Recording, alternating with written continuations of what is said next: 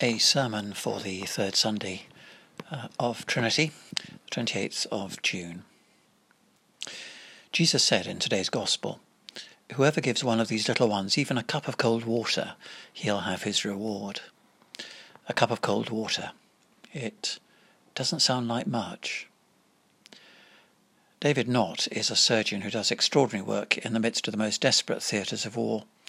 In his book War Doctor, he tells of being invited to lunch at Buckingham Palace and sitting next to the Queen. She turned to him and asked where he'd just come from. Aleppo, he replied. She asked what it was like. My mind instantly filled with images of toxic dust, of crushed school desks, of blooded and limbless children. My bottom lip started to go, and he was unable to speak.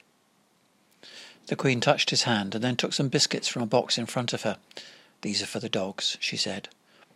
And for the rest of the lunch, the Queen and the Doctor fed and petted the dog- corgis under the table. David Nott said, All the while we were stroking and petting them, my anxiety and distress drained away. There, the Queen said, That's so much better than talking, isn't it?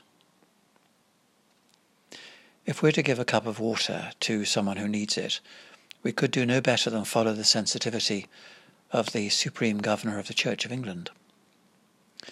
It seems to me that in this whole long period of lockdown there have been lots of cups of cold water given and received across the whole of society. We've come to appreciate small things and previously unnoticed people as never before. NHS nurses, care home cleaners, neighbours we don't really know, asking if they can help. Phone calls and emails from almost forgotten old friends. An old soldier who sets off walking a hundred times round his garden to raise a thousand pounds and ends up getting forty-two million pounds and a knighthood. A call for 250,000 volunteers to contact vulnerable people that gets 750,000 responses. And so it goes on millions of cups of cold water. A cup of cold water doesn't seem like much, but try telling that to someone in the desert. Feeding corgis under the table doesn't seem like much, but try telling that to the corgis. Small actions have meant so much in the, co- in the lockdown. In a strange way, it seems as if society has been aligning itself with the values of Jesus and the way of the kingdom.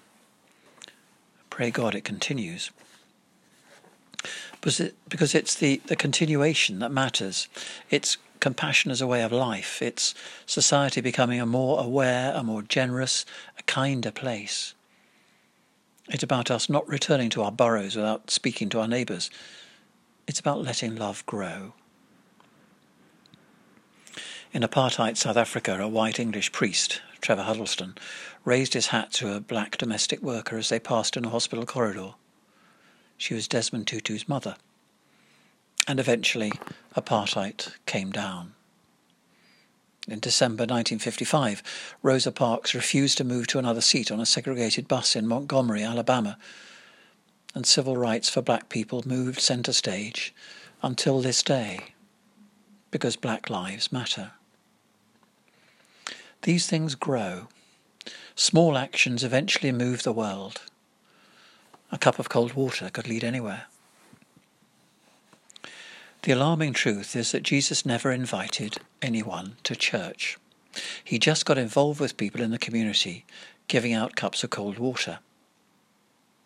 We could do worse than count the number of cups of cold water we received this week and the number we give. Of course, wherever the kingdom arises, there's a fight back from the forces of evil.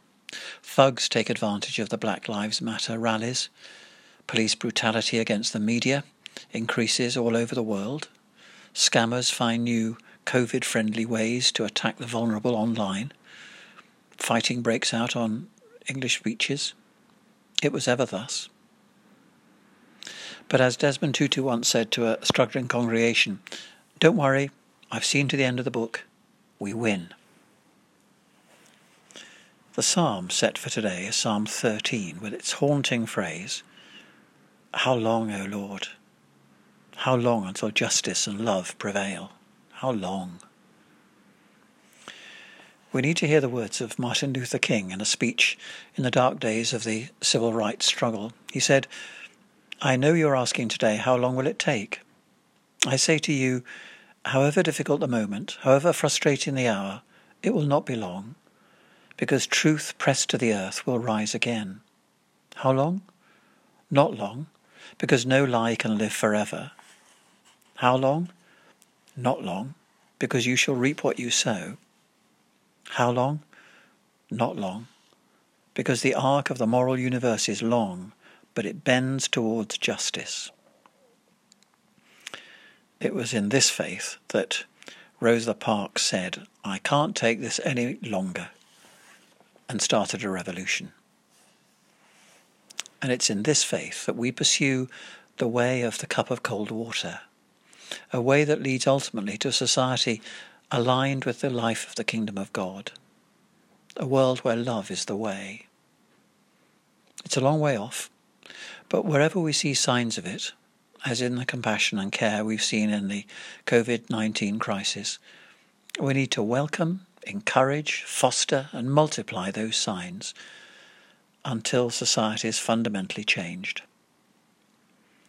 Of course, this vision won't grip everyone, but it must take hold of enough of us as day by day we practice the ministry of the cup of cold water. You remember Lionel Blue, he of the wonderful Jewish Thoughts for the Day. He once said, Do something for the sake of heaven, and heaven happens. Let's think about these things. Amen.